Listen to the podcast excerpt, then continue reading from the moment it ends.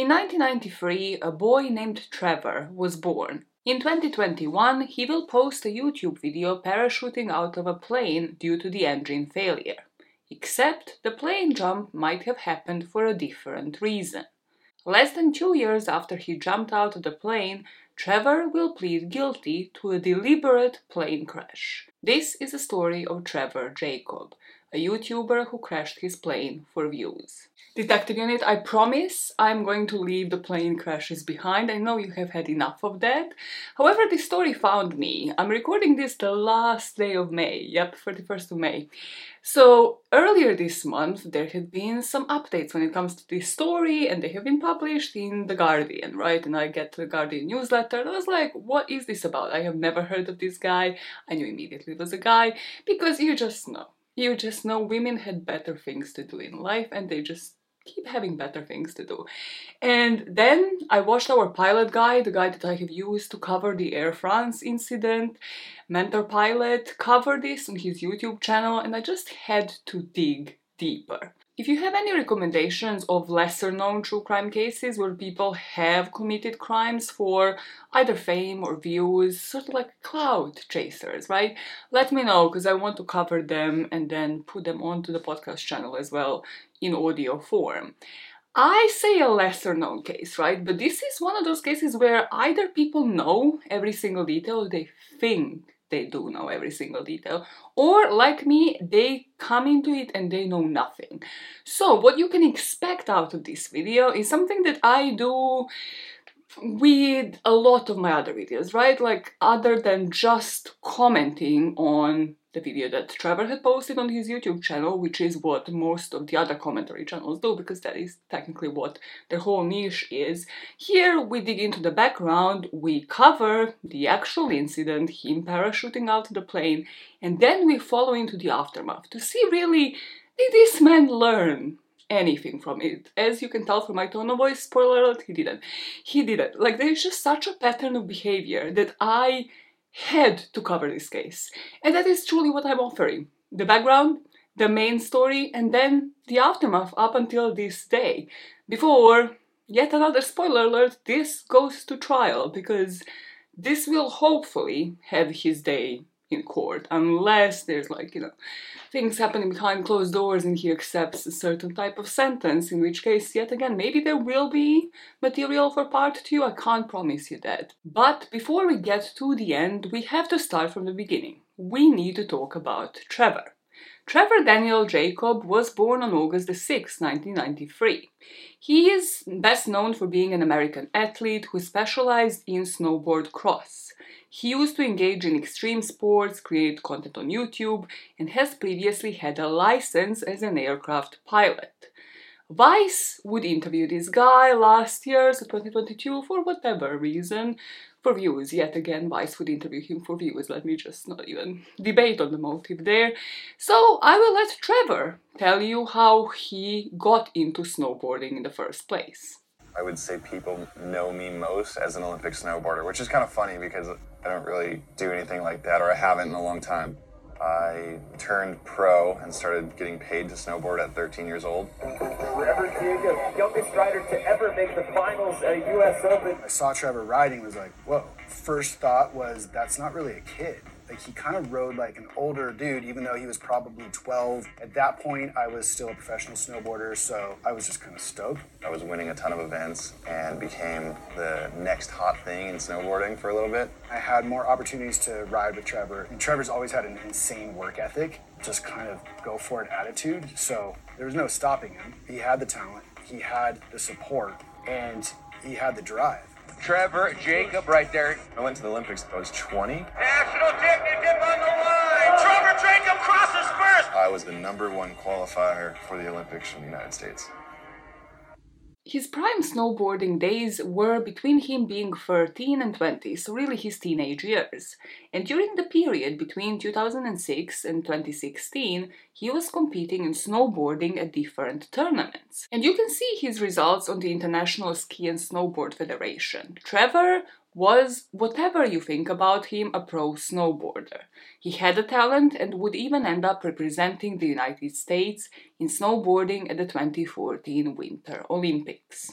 At Sochi, Russia, he made it to the semi-final of the men's snowboard cross. Here he failed to qualify for the final. There was another American who beat him by a couple of inches. So this other American, Alex Deibold, got to earn the bronze medal and Jacob finished ninth. He would then go on to take part in snowboard cross events at the Winter X Games in 2014, 15, and 16, achieving his highest ranking of fifth place in the 2016 edition. Apart from snowboarding, he was also skateboarding, surfing, BMX riding, doing motocross, mixed martial arts, and was a member of Travis Pastrana's Nitro Circus group.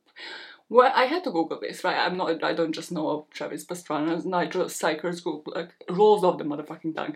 It's like when the motorbikes fly in the air. Mm-hmm, mm-hmm, mm-hmm. Never explain this sport ever again. And listen, like, at this point, is Trevor a bit self obsessed? Are these awards getting to him a little bit? Yes, he is, however, young. He is still at his prime, like in his teenage years. Like it would get to the best of us. This is the only nice thing, however, that I will say about him. He was talented when it comes to snowboarding in particular, but all of these extreme sports, and he was celebrating his successes. In the Vice interview, he shows us that he keeps a board with all of his medals and successes pinned to it, newspaper articles that mention him, his medals, and the gear that he would wear during the tournaments. And being in this industry so young, he also saw a gap in the market when it comes to these extreme sports that he would engage in. Because of this, he ended up founding Adventure.com, a platform for those seeking coaches, guides, or instructors for activities ranging from cooking and meditation to fishing and windsurfing. On this website that is still live, and he still keeps promoting like the merch for Adventure.com in all of these interviews that you will see, he's such an insufferable little shit. So on the website, you can still book sessions for, yes, different sports, but also a psychology session with Trevor Jacob, which he is apparently a psychology major. He doesn't like mention that even when selling himself, like as in he has it like as a byline. Okay, let's just read through this because if I read it, I if I had to suffer through it, you have to suffer with me. Would you, based off of this description, book a session for psychology treatment with with Trevor Jacob. You probably know me from YouTube or social media. I'm an Olympic athlete, entrepreneur, psychology major, and much more. I have experienced things in life that have built me into someone I never imagined I would become. I'm grateful for those experiences because they have made me who I am today. My goal is to use the knowledge I have gained through these experiences to benefit others. I truly thank God every day for all of the struggle I have been sent because we only appreciate and are grateful for life to the extent we have suffered in it as well. Book me for a video chat or a phone call. You can also book me for a skydive here in California and other adventures. Which one is it, Trevor? Please, if somebody booked this session and wasted this money, I need to know in the comments. Like, yeah, you know, post from your anonymous account. I need to know what this session will look like because I have an idea. Let's just say based off of the clips that I will play to you throughout this video and have been playing, you will get a rough idea of like, even based off of this, he probably just rambles on like God and his struggles and how he was a young snowboarder and you're like, what the fuck do I gauge from this? What do I do? What are the steps? Coach me. What am I getting out of this? Nothing. Nothing. Just a guy who is like completely self-obsessed self-absorbed at this point. Last we will leave trevor was 2016 right? When he was competing at snowboarding events. But as he's an adrenaline junkie it would make sense for him to get a pilot's license in 2018 this brings us to another facet of his life which would be his youtube career. He would post on youtube since 2010 and had become known for skydiving, aviation, and snowboarding content. And by January 2022, his YouTube channel had over 100,000 subscribers. The early videos on his channel, so like speaking of 2010 for example, would be of him doing snowboarding backflips, hanging from a ski lift, and doing small pranks. Very kind of short and snappy, and a lot of people liked this type of content because it reminded them of early days of YouTube when people just didn't care about copyright. They would just play whatever tunes and just do whatever they wanted in like very short form compared to like how YouTube really evolved from that point on. I am officially, technically on my road. I'm about 20 miles from my house. I'm just walking down the road and uh, gonna try to hitchhike up here and. Then the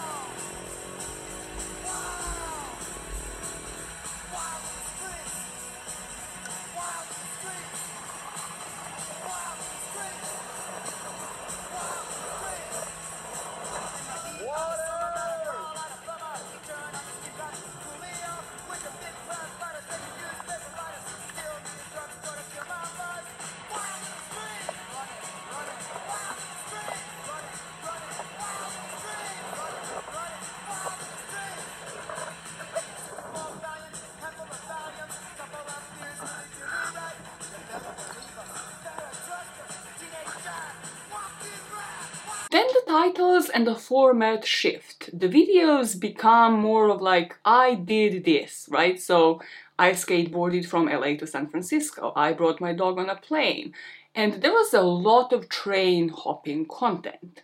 We are talking clickbaity video titles that brought him the views. But also, what I personally find fascinating is the complete format change. So it's not just like, oh, video titles changing, right?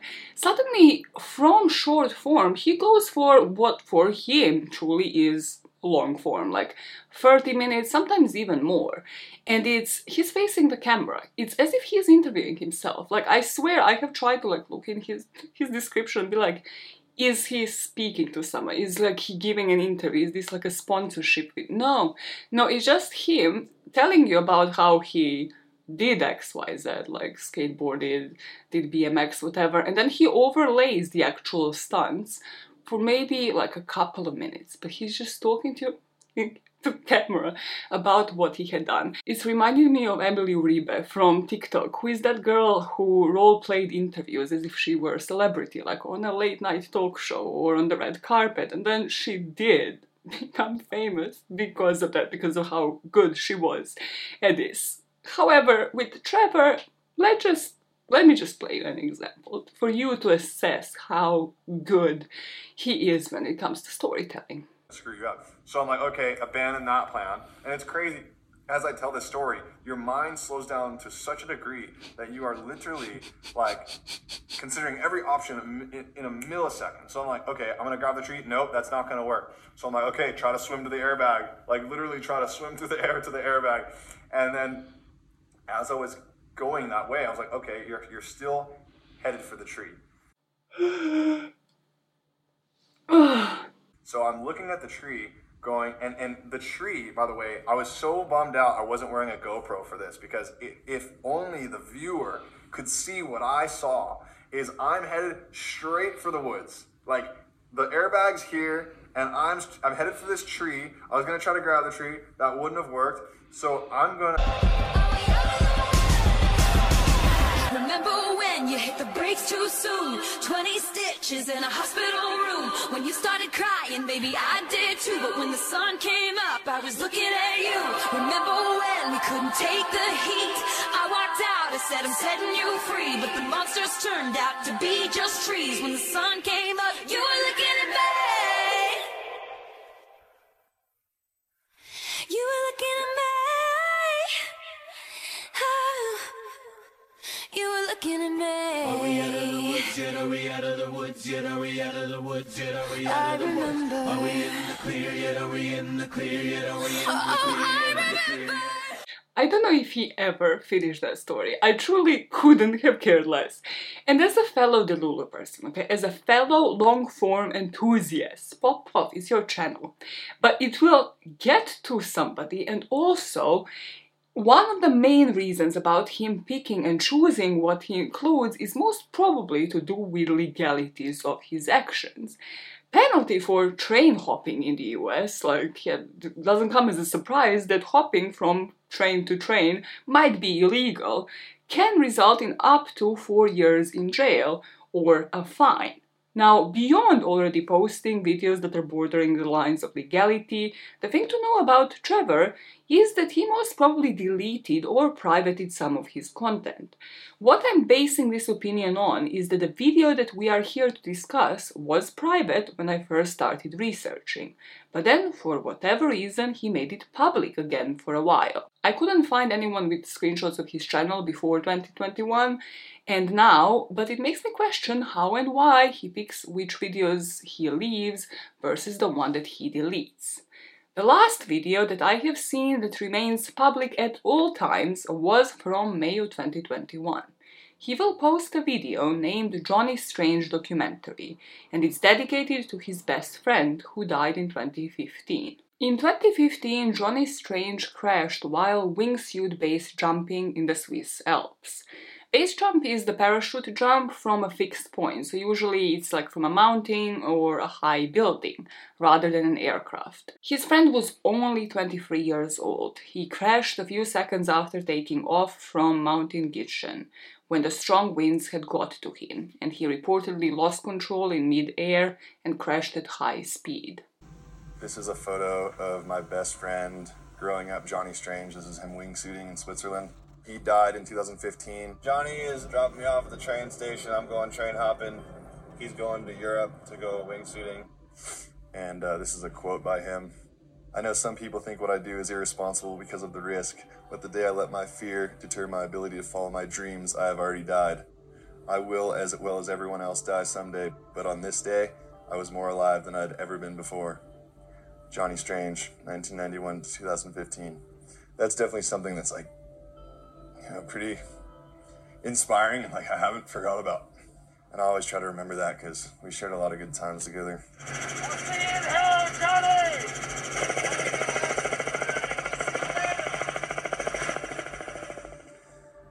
I know he's out there watching. I've seen a lot of pros come and go, and a lot of pros end up getting really bitter and they're over the sport because it chewed them up and spit them out. And it's hard. It's very similar to the feeling that you get from a drug. You have this rush of adrenaline.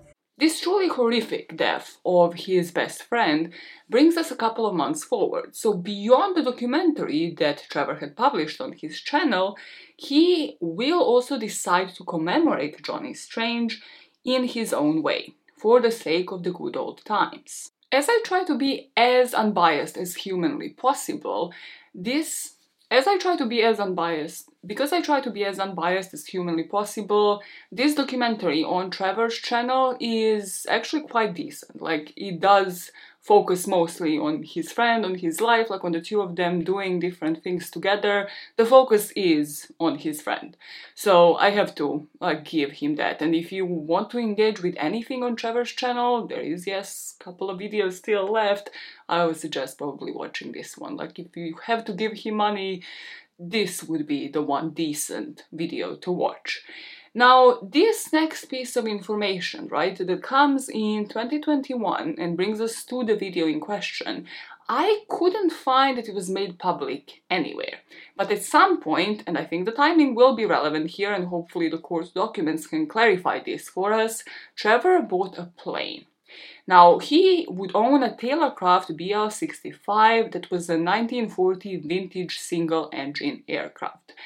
I believe the timing is relevant. Like, did he buy this plane in 2021, just a few months before recording this video, or did he buy it early on, and why? Like, was it issue of money? Because, like, this plane is pricey, even from the brief Google searches I could find online, or is it purely like the intent, right? Like, the motivation here was purely to buy the plane now so he can create this video. Everybody will describe this as a beautiful aircraft, probably not even equipped with a radio because it was made in 1940s. Now, because of when it was made, some people will mention the cost and yes, the damage to the aircraft. Although saddening and a definite waste of money will be the least of Trevor's issues. Another thing as we are going to start commenting on the video in question that I haven't seen mentioned online. When watching the commentaries of the video where he jumps out of the plane, I am to believe there are two versions of the video that we are about to dissect. The original one and then the one that Trevor cut out. The difference being that in the original video, in the one that I have seen people cover in the commentaries, there is a sponsorship at the beginning of it. There is a sponsorship of a wallet, and then on the one that you can currently find, if he hadn't privated it again, on Trevor's channel, there isn't one. And the commentary from the pilot guy makes me also think that the ending is quite different, that he had cut out a certain part of the original video. And more on that is to come as we speak about it, because I yet again think that it is it is definitely important, like what decisions he had made, even when it comes to this whole video and then obviously the rest of his whole channel. On November 24, 2021, Trevor will depart from Lompoc City Airport aboard his plane for a solo flight with an apparent destination of Mammoth Lakes. However, in his plea agreement, he would later confess that his true intention was not to reach the intended destination. Instead, he planned to eject from the aircraft during the flight, capturing video footage of himself parachuting to the ground and the descent and crash of the airplane. So the route that he is supposed to take is from one airport to the other in California. Let us now dissect this video.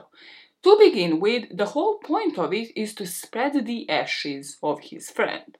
A couple of points to preface here. First, his friend died in 2015.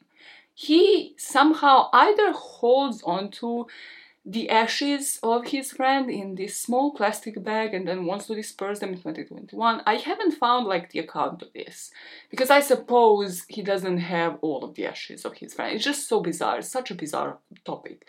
But I suppose he doesn't have all of the ashes, or maybe he waited for the family of his friend to like share some with him. I don't know what the context is here. I just kind of have to mention it because Johnny Strange died in 2015, and this is happening in 2021. Second point here, he initially, and to this day, from what I have seen, even when he unprivates the video, named it I Crashed My Plane. The video is called I Crashed My Plane. Now that makes me think that the video might be focused on him crashing his plane. You know, like the concept of a video circus is a circus. It's not spreading the ashes of my best friend. The first version of the video, as found in the commentaries by other YouTubers, mostly pilots, starts off with a promotion of a wallet. Is it wrong to have the focus of the video be about your dead friend and start it off with a promotion? Possibly. I just have to play it because it's insane to describe. The fact that his friend's ashes are in a small zip up plastic bag and then the transition from talking about his friend to a wallet promotion it just there are no words there are no words for what's happening on the screen and uh, do some paragliding, do some snowboarding. It's gonna be a super good time. I got my best friend Johnny Strange's ashes with me. We are going to go paraglide off of one of his favorite mountains up in the Sierra Nevadas and uh, spread some of those. So I'm super grateful he'll be joining us. Got to give a shout out to the Ridge Wallet. Doing the run up and we'll be on our way soon. So much love. We'll see you in the air. I just hope that these edits that we are seeing in the other commentators' videos are done in such a way for them to avoid copyright, that these are truly rough cuts, that this isn't Trevor editing this video in this way because it makes him seem like an insane person. And truly, if you do anything like this for me, okay, first of all, I don't know if I want to be cremated. So let's let's start off with that. Let me just make that clear. I haven't made my own decision, so like let's just not cremate me against my own will, right? If I am dead and you are to do something like this to my ashes and then like make it all about you jumping out of a motherfucking airplane and keep me in a plastic container, like I will haunt you for life. I will make sure that you do not sleep for the rest of your life. Like, what do you mean? What the fuck is this? Before taking off, right? He then is now in the plane and he places multiple video cameras in different parts of this aircraft. He is equipped with a parachute, with a video camera, and a selfie stick. You can see at least two cameras inside, and out of these two, we never really see most of the footage from the one that's in the back, that is supposed to focus on the dashes, possibly showing, yes, the reason for the engine failure. Then there's at least three cameras outside, two on the wings and one on the stabilizer. Now, another thing that our pilot guy comments on is this dangling thing that you see in the aircraft, which is a fuel selector. It's not supposed to be hanging like this, but apparently Trevor got this plane for cheap and then did some works on it himself. I don't have more context on this, like what did he do? Hopefully that again comes along as pieces of information during the trial. He shows the ashes of his friend again as he is flying above Los Padres National Forest. And roughly 35 minutes after departure, while flying over this forest near Santa Maria, he will eject from the airplane, documenting his parachute descent using the camera mounted on the selfie stick. Even before this Oscar worthy jump, there are a few things that stood out to the professionals. First one being that the door seems unlatched already, like before the engine is to supposedly quit. It's like his door's already unlatched. Double check that. No, it fully is. That door is already sitting two inches open. So obviously this video is going to be filled with red flags, which is why so many people are worked up over it. But I mean, that one to me, right off the gate, I don't know why you just happen to have already had your door unlatched in the event of an engine failure that you were planning to jump out of or prepared to jump out of. That's just a little fishy. And then when the engine quits, aircraft is just windmilling in the air. He seems to be pulling the engine instead of looking for a glide angle and how to land the plane. This is according to our pilot guy. And the only reason he would do this, according to actual pilots, is for effects, like to dramatize how he's losing control of the aircraft and he needs to play a hero and jump out or else out here and that you can see when the engine failure occurs. You can see that the engine stops pulling the aircraft forward and it kind of wiggles a little bit. That's when it, it stops working. After that, it's just windmilling in the air. And already at that point, you can also see that the door is a little bit open. And people have been pointing to that, like, hmm, it looks like he's prepared for this. But it doesn't need to be that way. A, we don't know how he has been cutting this. It's a possibility that he's had problems with the engine for a few minutes or so, and that he's opened it as a precaution. I'm not saying that's the case. I'm saying that there is a possibility that that it is that way because we don't know how he's been cutting the video. What I am seeing here, though, is something which is a little bit weird, which is how he's pumping the controls. Generally speaking, if you do have an engine failure on a single engine aircraft, you don't pump the control, you don't you know, try to get the nose up. Instead, you want to get the nose down and you want to achieve the speed for best glide angle. That's the speed where you'll be able to reach the furthest. You know, you'll be able to reach as far as the aircraft can possibly go to be able to find a, a suitable landing spot. And that's what you should be doing. You should be achieving that speed and looking for a place where you can put this aircraft down safely. He is never looking for a place to land. He's not calling for Mayday. He is not calling emergency services. He doesn't do any of that, and possibly yes, because there is no radio, because it's a 1940 plane. He just says, oh shit, and jumps out. What he should have done, considering the aircraft has a single engine, would have been to glide. Like this plane glides itself nicely, as you are going to see, because he reports the descent of the plane. So he was supposed to trim the aircraft for glide, look for suitable landing area, and then try to restart the engine. And according to our pilot guy, like if this isn't like some substantial engine failure, like the engine might have started up working again at some point, as he's like just trying to aim it downwards and descend. If nothing works, none of those three points, then he was supposed to call Mayday. Now, as I'm mentioning, the reason for this that he will probably claim in court would be that he didn't have cell service on the plane and that the radio hadn't been working and that this was the only route, the only possible way that he could have saved himself and not caused any further Damage to the aircraft? Question mark, question mark, question mark. Pure performance proceeds from this point on. He takes out a selfie stick camera and records the jump. Is it a red flag? Yes.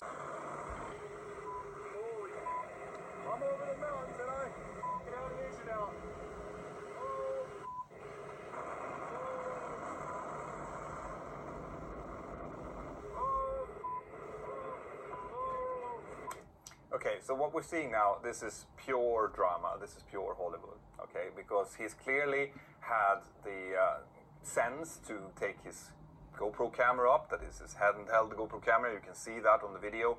And then he is, you know, pretending basically that he's in full-blown panic here and he doesn't know what to do. But if you have the frame of mind to get your camera up and start filming yourself, you're probably not that stressed in reality. So I don't buy that, this part of it for a second. What would have been really interesting to see here is that camera, the GoPro that he has behind him, which is filming up towards the engine instrumentation. Because what you really want to know here is what happened? Why did the engine stop? Engines tend to give a little bit of warning before they stop. You know, the oil pressure might go, the temperature must start rising, things like that. So generally, it doesn't just stop from nowhere. And I am guessing that the FAA is going to want to see that footage as well. Something that has to be pointed out there are so many cameras working here, there are so many shots that have been taken, so many angles, but one that is crucially not there is from that camera in the back, focusing on the dash. Why not show anything about the reason why the engine would have stopped? Here's a question. And the FAA would want to see that footage, and so would I, to be honest. Was that camera even on? Is my number one question because I don't think that for a single frame this we have that camera angle. And I'm just wondering like, is it on? Did he dispose of that footage? Because he really shot himself in the foot if that camera shows anything but the plane actually malfunctioning. And if there is no footage of that camera, but you can clearly see that it's there, why was that camera the only one that wasn't working? Like you can't really say much to defend yourself there. Like it's just it's just dumb. Putting that camera there and never showing an angle from that camera, it is just purely stupid. During his jump, then Trevor will arch forward, and this is possibly due to the pressure of the parachute. So we have to break this jump down to the main takeaways, right? The plane was positioned to always tip forward, and this is odd to anybody who is a professional pilot because it would make it harder to maneuver. Like it will make it harder to actually be in charge of this plane. And then, just as he jumps, people pick up on something poking out of his uh, trousers, which is the fire extinguisher that was strapped to his leg. You can even see the pressure gauge when it comes to his waist. All possibilities to land this aircraft successfully, even with the engine not working.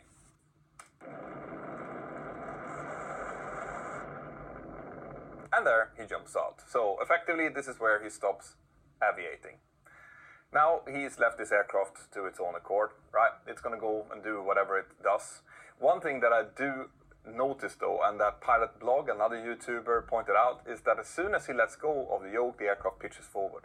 That indicates that it's trimmed forward, right? And that's a very strange way of flying an aircraft. Normally, you trim the aircraft to fly wings level because that means the less work for you. If you have it trimmed forward, it means that it's constantly wanting to dip the nose and you constantly have to hold against it. That is a really, really weird way of flying. And there's no real reason why you should have it trimmed forward, unless you want it to tip down as you leave the aircraft. Another thing that I just love with the internet community is that because there's been a lot of controversy around this video, we have this community of internet sleuths that have gone through this video frame by frame to look for strange things. And just a few days ago, they figured out that this looked weird, right?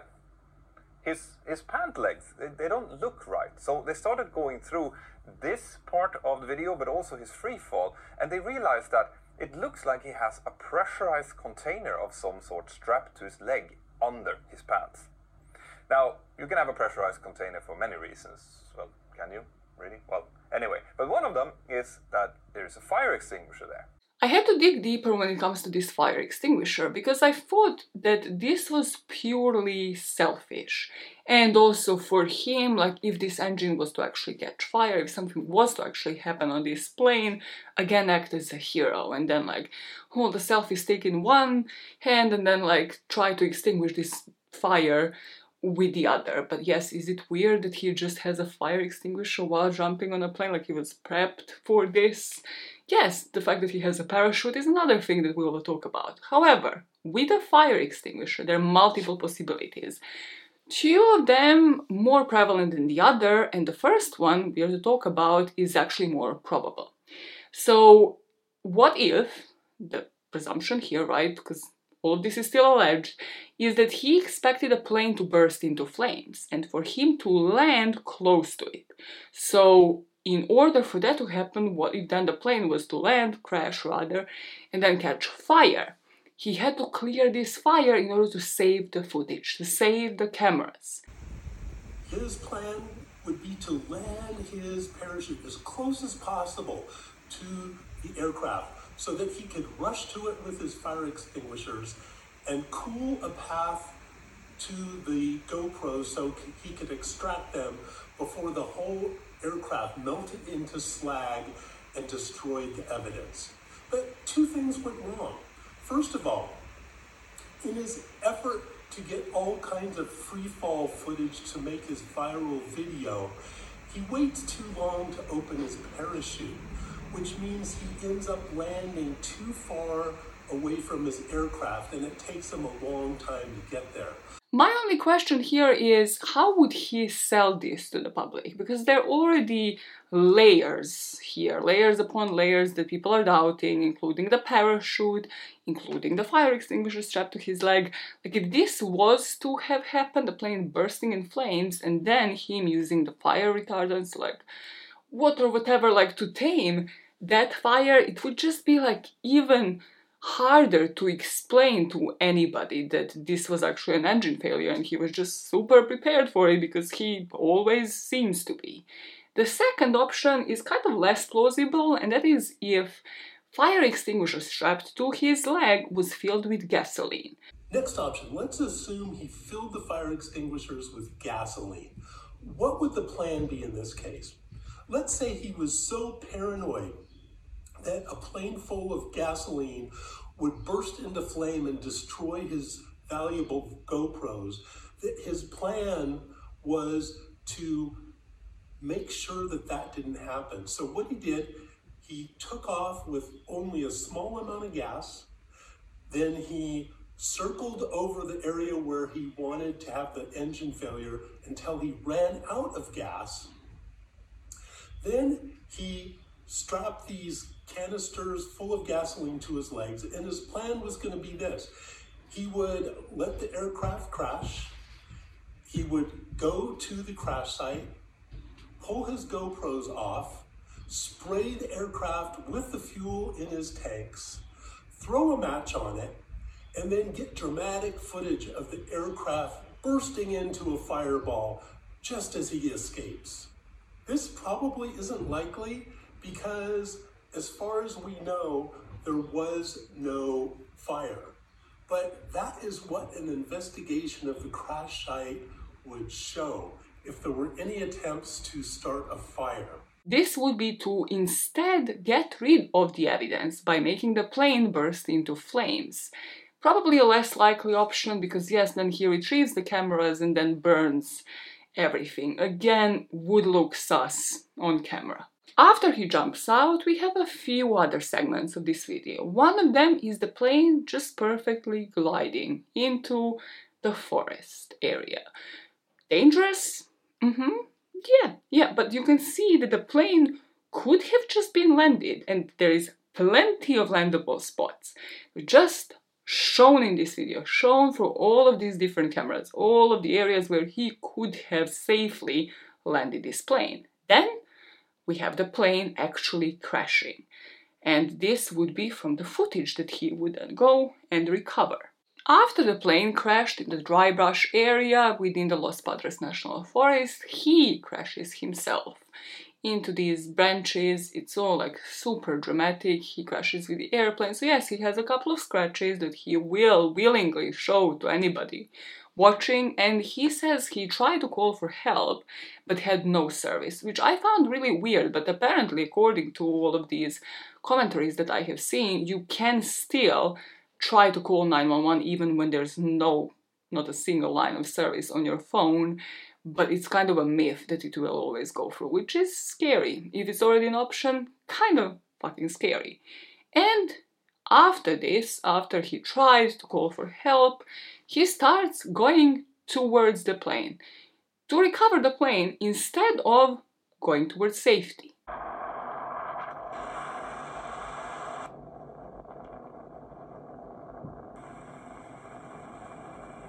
See, this aircraft is flying beautifully by itself, actually. It almost looks like it's trying to make an emergency landing. And you can also see that it's clearly windmilling the propeller now. As soon as you let it go, the speed started uh, rising again. The propeller started windmilling.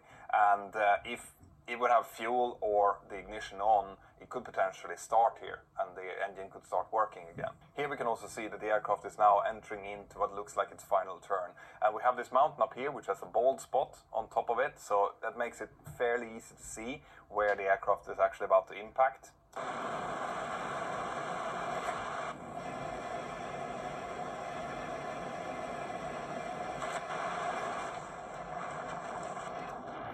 So this is now Trevor coming in with his parachute. As he is walking, he also keeps telling people how this is why you should be flying with a parachute, which he doesn't in either of his last videos. Like he has that video of like, well, I flew with my dog, whatever, I brought my dog on a plane.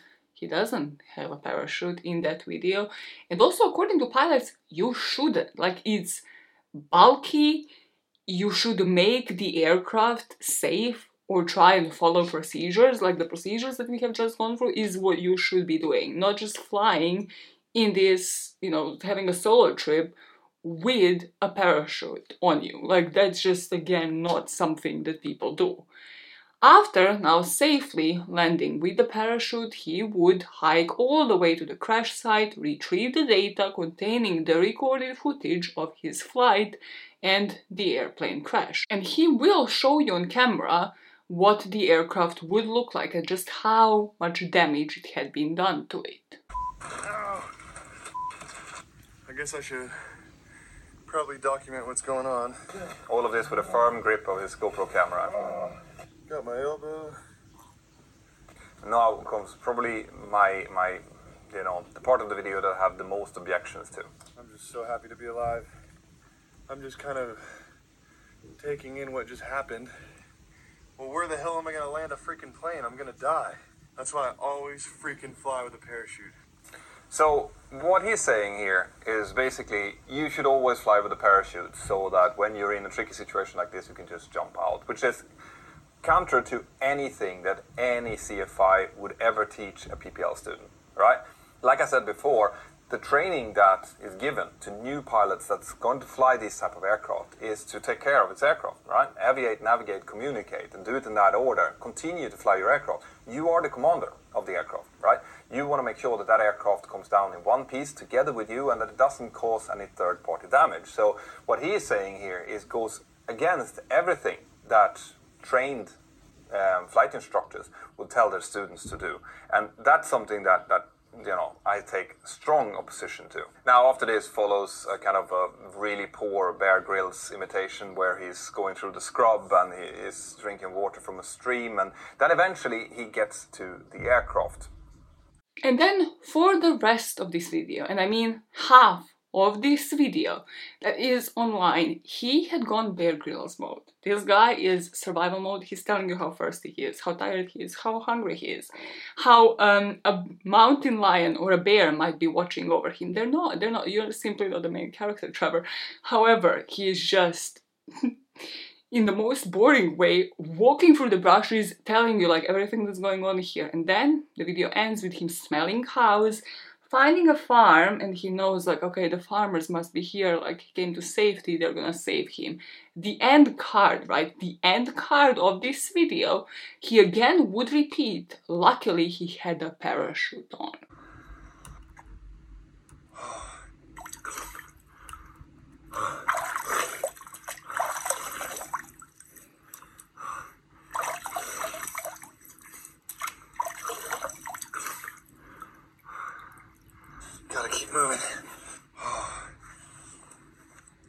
pitch black dark now. A car. A car. Oh my gosh. Oh my gosh.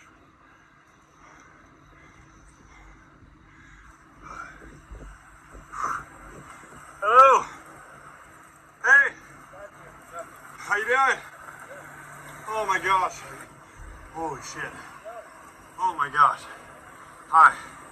How you doing, man? I had an engine out in the in the mountains, and uh, there was nowhere to land. I always fly with a parachute, and I'm like, I can either jump right now or, or take the chance of landing this thing, and I'm that I'm out. And then as soon as I o- opened the canopy and the, I'm under parachute, the plane came back around oh. and almost hit me. You have no idea how far back we are. You have no clue. Yeah. I'm good. That was the gnarliest day of my life. Where were you? Holy shit. I'm, I, I probably have been walking six, seven, eight miles already. imagine so. Just in the river. I was, that whole time. I was probably five miles up in the hills. I almost fell off a cliff.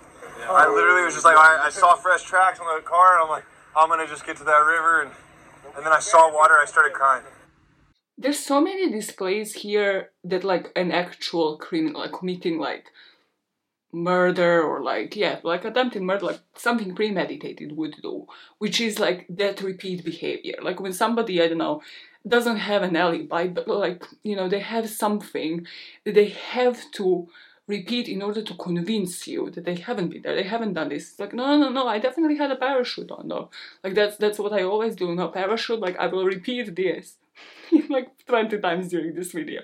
And it will be the most suspicious thing. However i'm thinking because i'm guilty that like no this is actually what like saves me. This is what justifies me. No it was the complete opposite joke like, complete fucking opposite. Like nobody's buying it especially when they then review like your second last video from this point on if you are anything like me right now you have one question and one question only on your mind what happened with his friend's ashes. I have replayed when he makes his video public, which is kind of like every other day for whatever reason.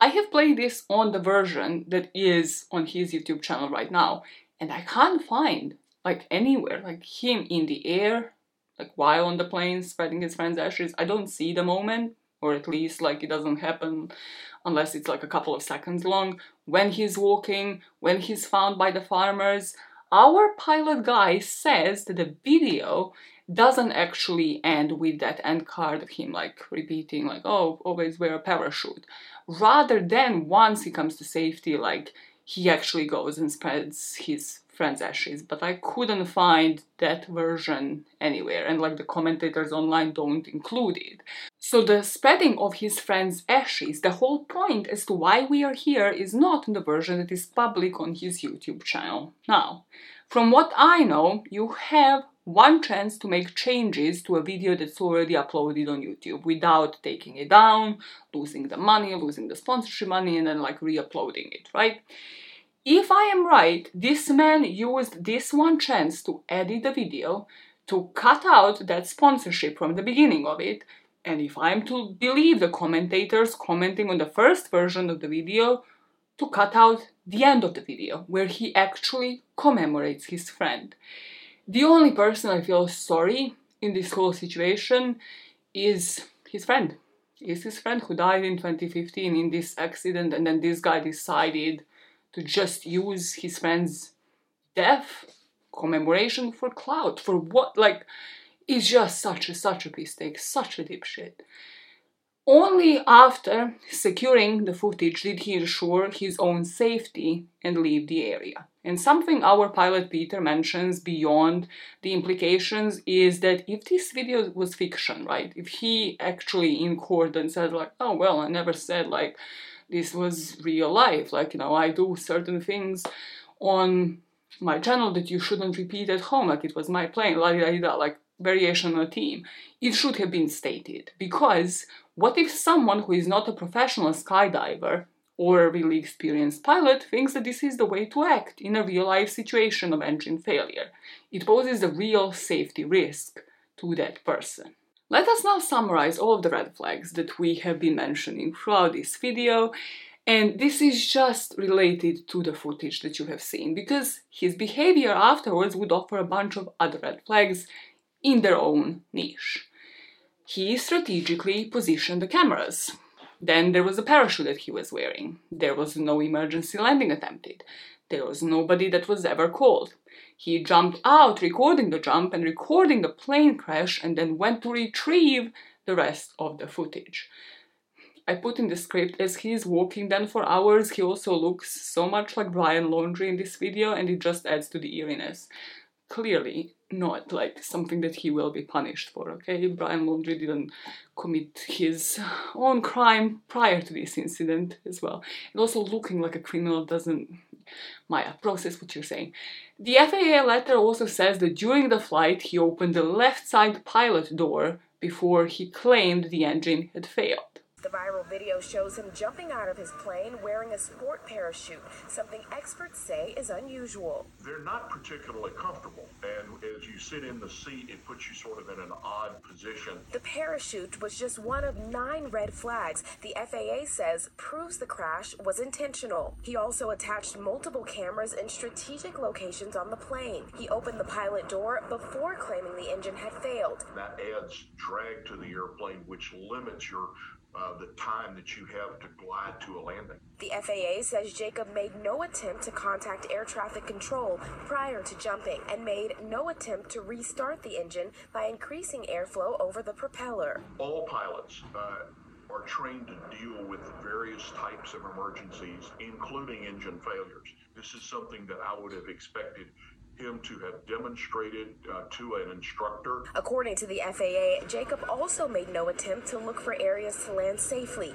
even though there were multiple areas within gliding range where he could have made a safe landing. He jumped while holding a camera and continued to record the aircraft during his descent. He recovered and disposed of the wreckage, and he recovered the cameras on the plane after the crash. Thank you.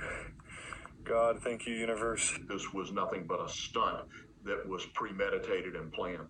There will be a whole point in this document about what he actually did with the wreckage. However, point number six states that this flight was careless or reckless so as to endanger the life or property of another. And we don't talk about point six enough, I fret.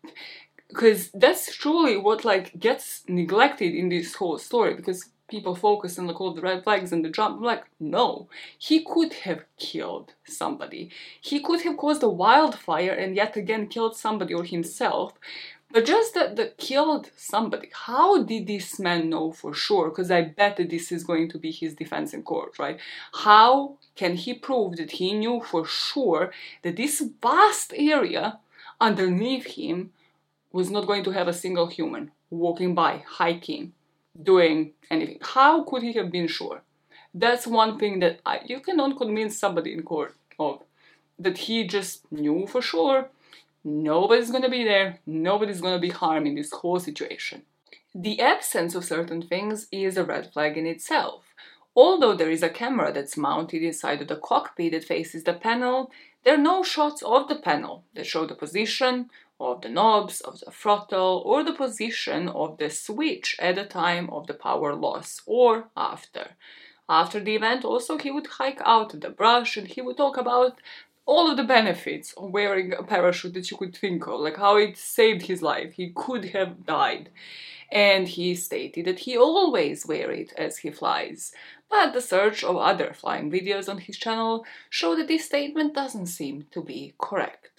You don't see it in the video that he uploaded only two months before this one, and people called him out for this big time.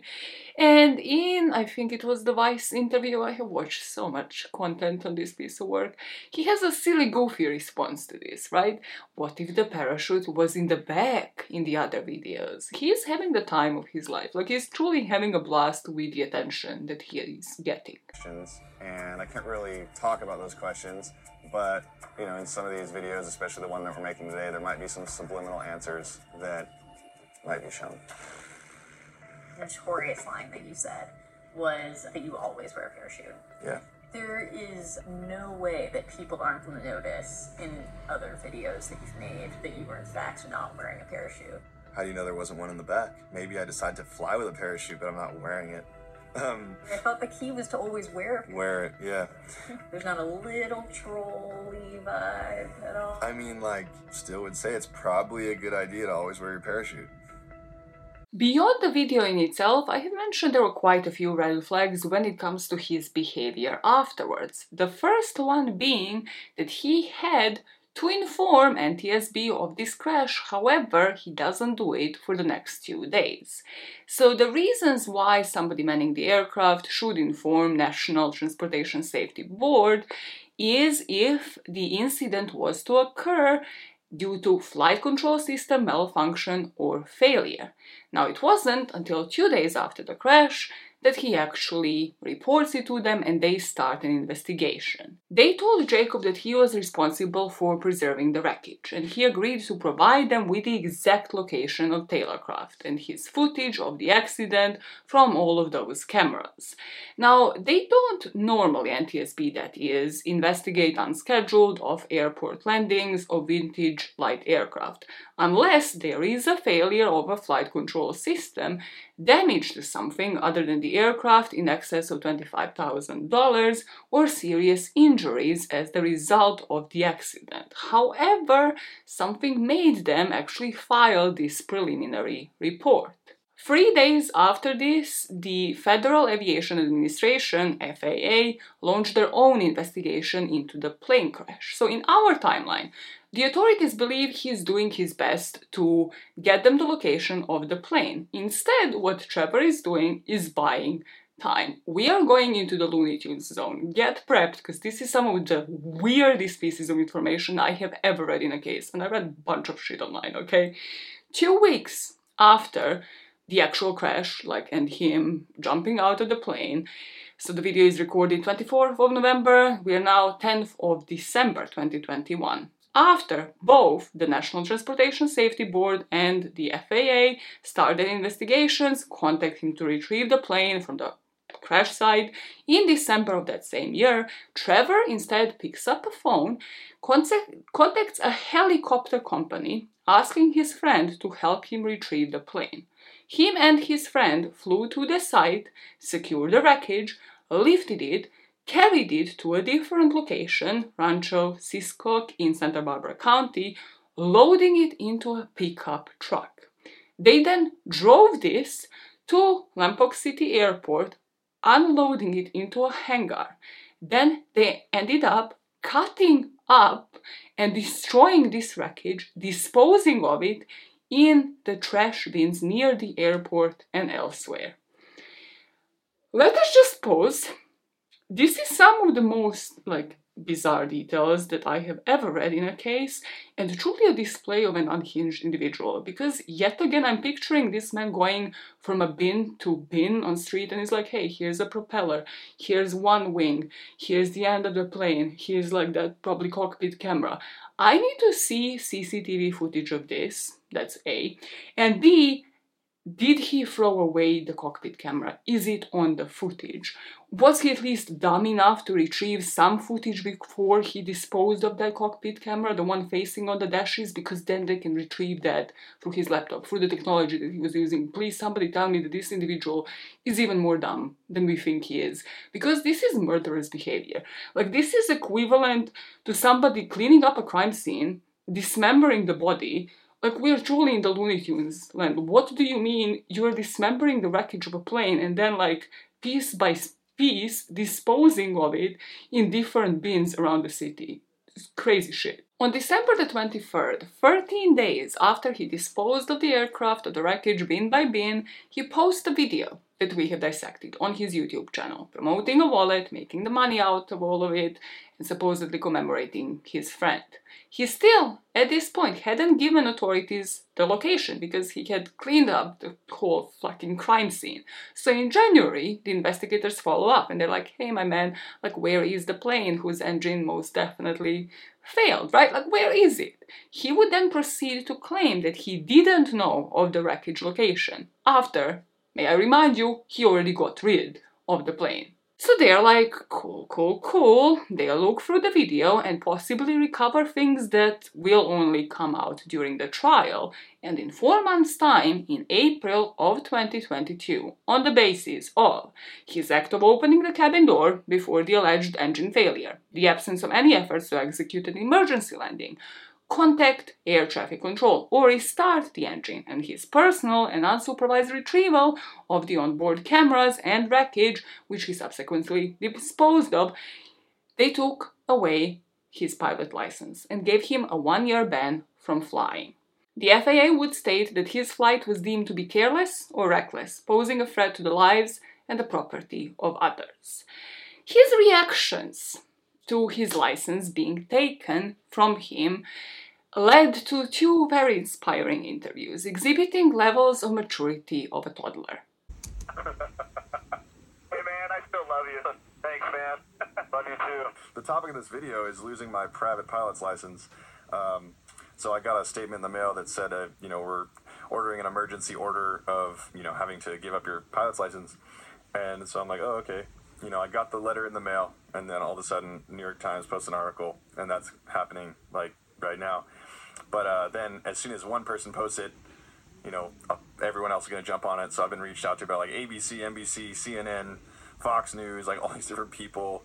They're calling my family members. They're calling my friends. They're like, it's just interesting to see like when the news wants to jump on something, like they all just attack it like flies. I'm on an FBI terrorist watch list now. That's kind of an interesting thing. To all you haters out there or lovers, I made some merch to pay for some attorney fees, and I got like this one that's feeling adventurous always. If you get that one, I got some other ones that I made at adventure.com. Click on the products tab, and we'll take care of you. We go back to our Vice interview where they set him down post his license being taken from him in September of 2022, where Trevor says it's been revoked for 10 months. I think that this revoking of the license is still in place. I would very much like somebody to confirm that for me because it's kind of concerning that I can't really find that information online because 10 months or a whole year is long gone. Tell me that he can't fly. Just somebody tell me he can't be manning another aircraft, please. I'm gonna land a freaking plane, I'm gonna die. That's why I always freaking fly with a parachute. Whether I completely did that on purpose or whether it was the scariest, most terrifying accident that was completely not intentional, the world may never know. Did you crash the plane on purpose?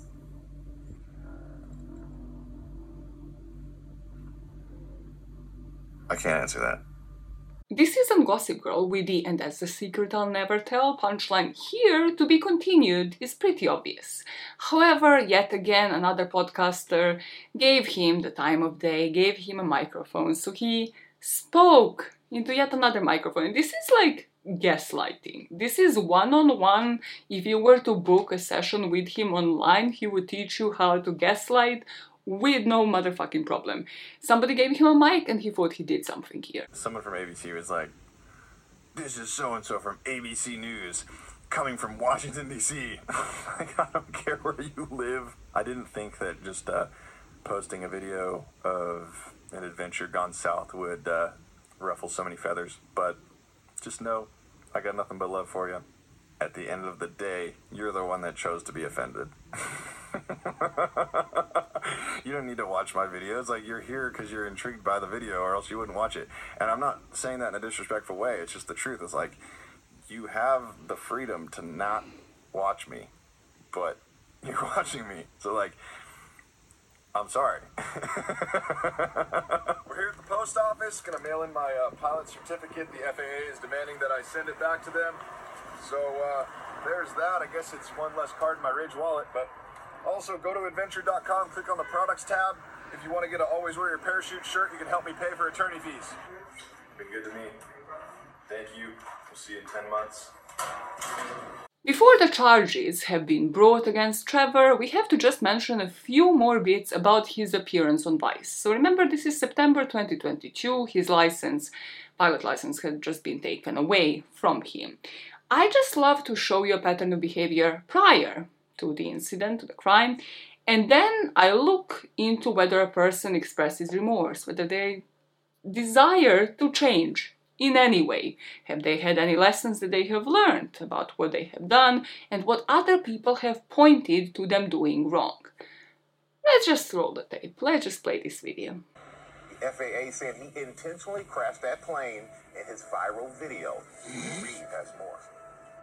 It might make me a psychopath in a weird way, but all the like turmoil, I've probably never laughed harder in my life. Why did anybody think that this was a good idea? Like, why did Vice give him time of day? For views, yes, we established that early on, right?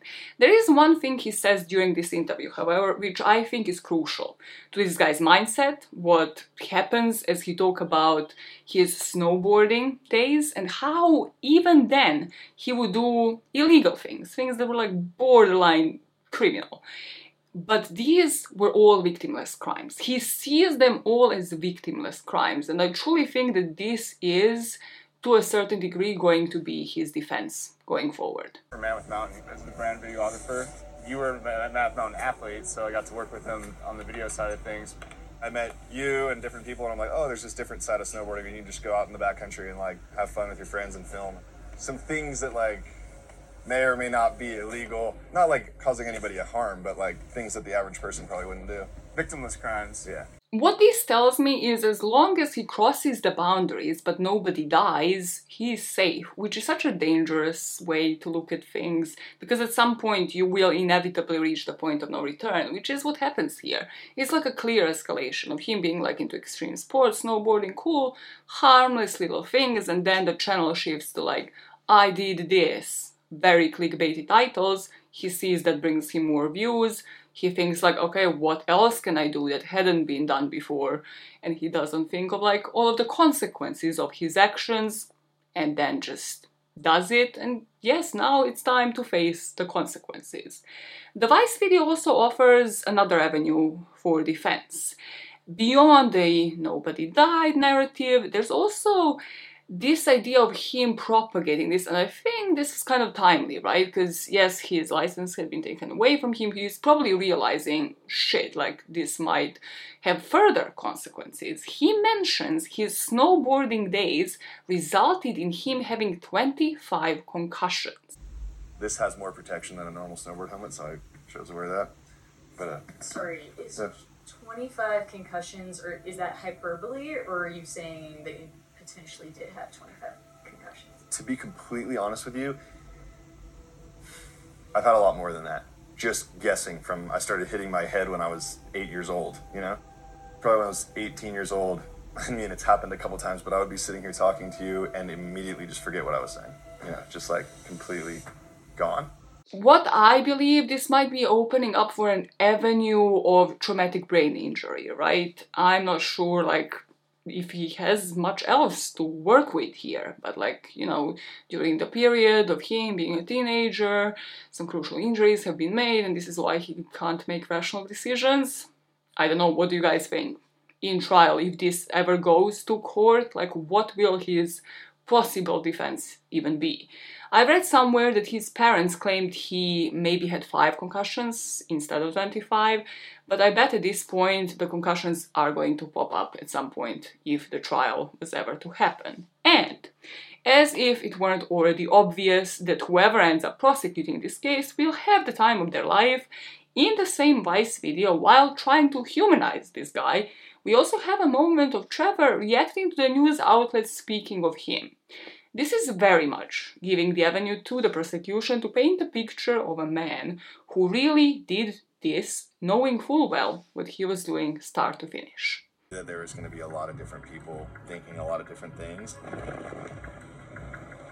But I figured, you know, hey, I went and I experienced this and it happened. Holy, I'm over the mountains and I get out of Asia now. You know, it just so happened to be on film, so I may as well share it with the world. And as soon as that hit the internet, things changed a little bit. Let's have a look at what we can see here. Quote, he always flies with a parachute. He thinks that everyone should always fly with a parachute. I don't recall him ever wearing a parachute in other videos. The fuel selector valve is seen dangling in the cockpit. The door is a little bit open. It's a little suspect that he's immediately pulling on the yoke, trying to get it slow. What would have been really interesting to see here is that camera behind him. He just opens the door and jumps out. Here we go, without ever having done anything to try to save the aeroplane. That looks like a totally landable spot. This is a huge landing surface right here. I don't think he even realized when he posted this that he just kind of gave himself away. Trevor is seen wearing a fire extinguisher. Trevor is seen wearing a skydiving altimeter. He staged it, or he just had really poor training. This is a very fake video, pretty sure. The hazard that he's creating by jumping out of the airplane and just letting it fly is ridiculous. He crashed his aircraft in a national park. There might be forest fires. What about all the people hiking? What about all the animals? It's a condor a reserve. I expect him to be put away for life. This is a perfect example of something stupid that could lead to more regulations that are going to overly burden the rest of us. As you now have a picture of a 29 year old Trevor and his view of the plane crash, there was an update on this case earlier this month, well, May, when I'm recording this jam. On May the 11th, 2023, the US Attorney's Office for the Central District of California announced that Trevor Jacob pled guilty to a felony charge of destruction and concealment with the intent to obstruct a federal investigation. According to prosecutors, he admitted he lied to federal investigators by submitting a false aircraft accident report and by falsely stating to an FAA investigator that he parachuted from his plane because the engine had quit and he could not find a safe place to land. He further said that him and his unnamed friend used a helicopter to airlift the wreck to the area that we have mentioned before on December the 10th, where he would later load it into the truck trailer, move it to a hangar to Lompoc Airport, cut it up, dispose of the pieces in various locations over several days without authorization. I absolutely love how they have to manage to mention this as if somebody would authorize him binning an actual plane.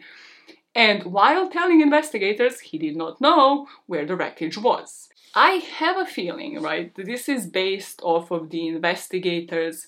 I have a feeling that him going for a guilty plea has something to do with the investigators getting a hang of his conversations with a friend. Like he probably had to hand over his phone records and they saw like full receipts, history, things that he must have had to submit because or everything that I have shown you so far does not give you the indication that this guy ever had the intention of fessing up. Trevor said that the motive for his scheme was to earn commissions from a wallet seller that sponsored the video. And as a result, Trev here faces a maximum of 20 years in a federal prison. The emphasis here on federal.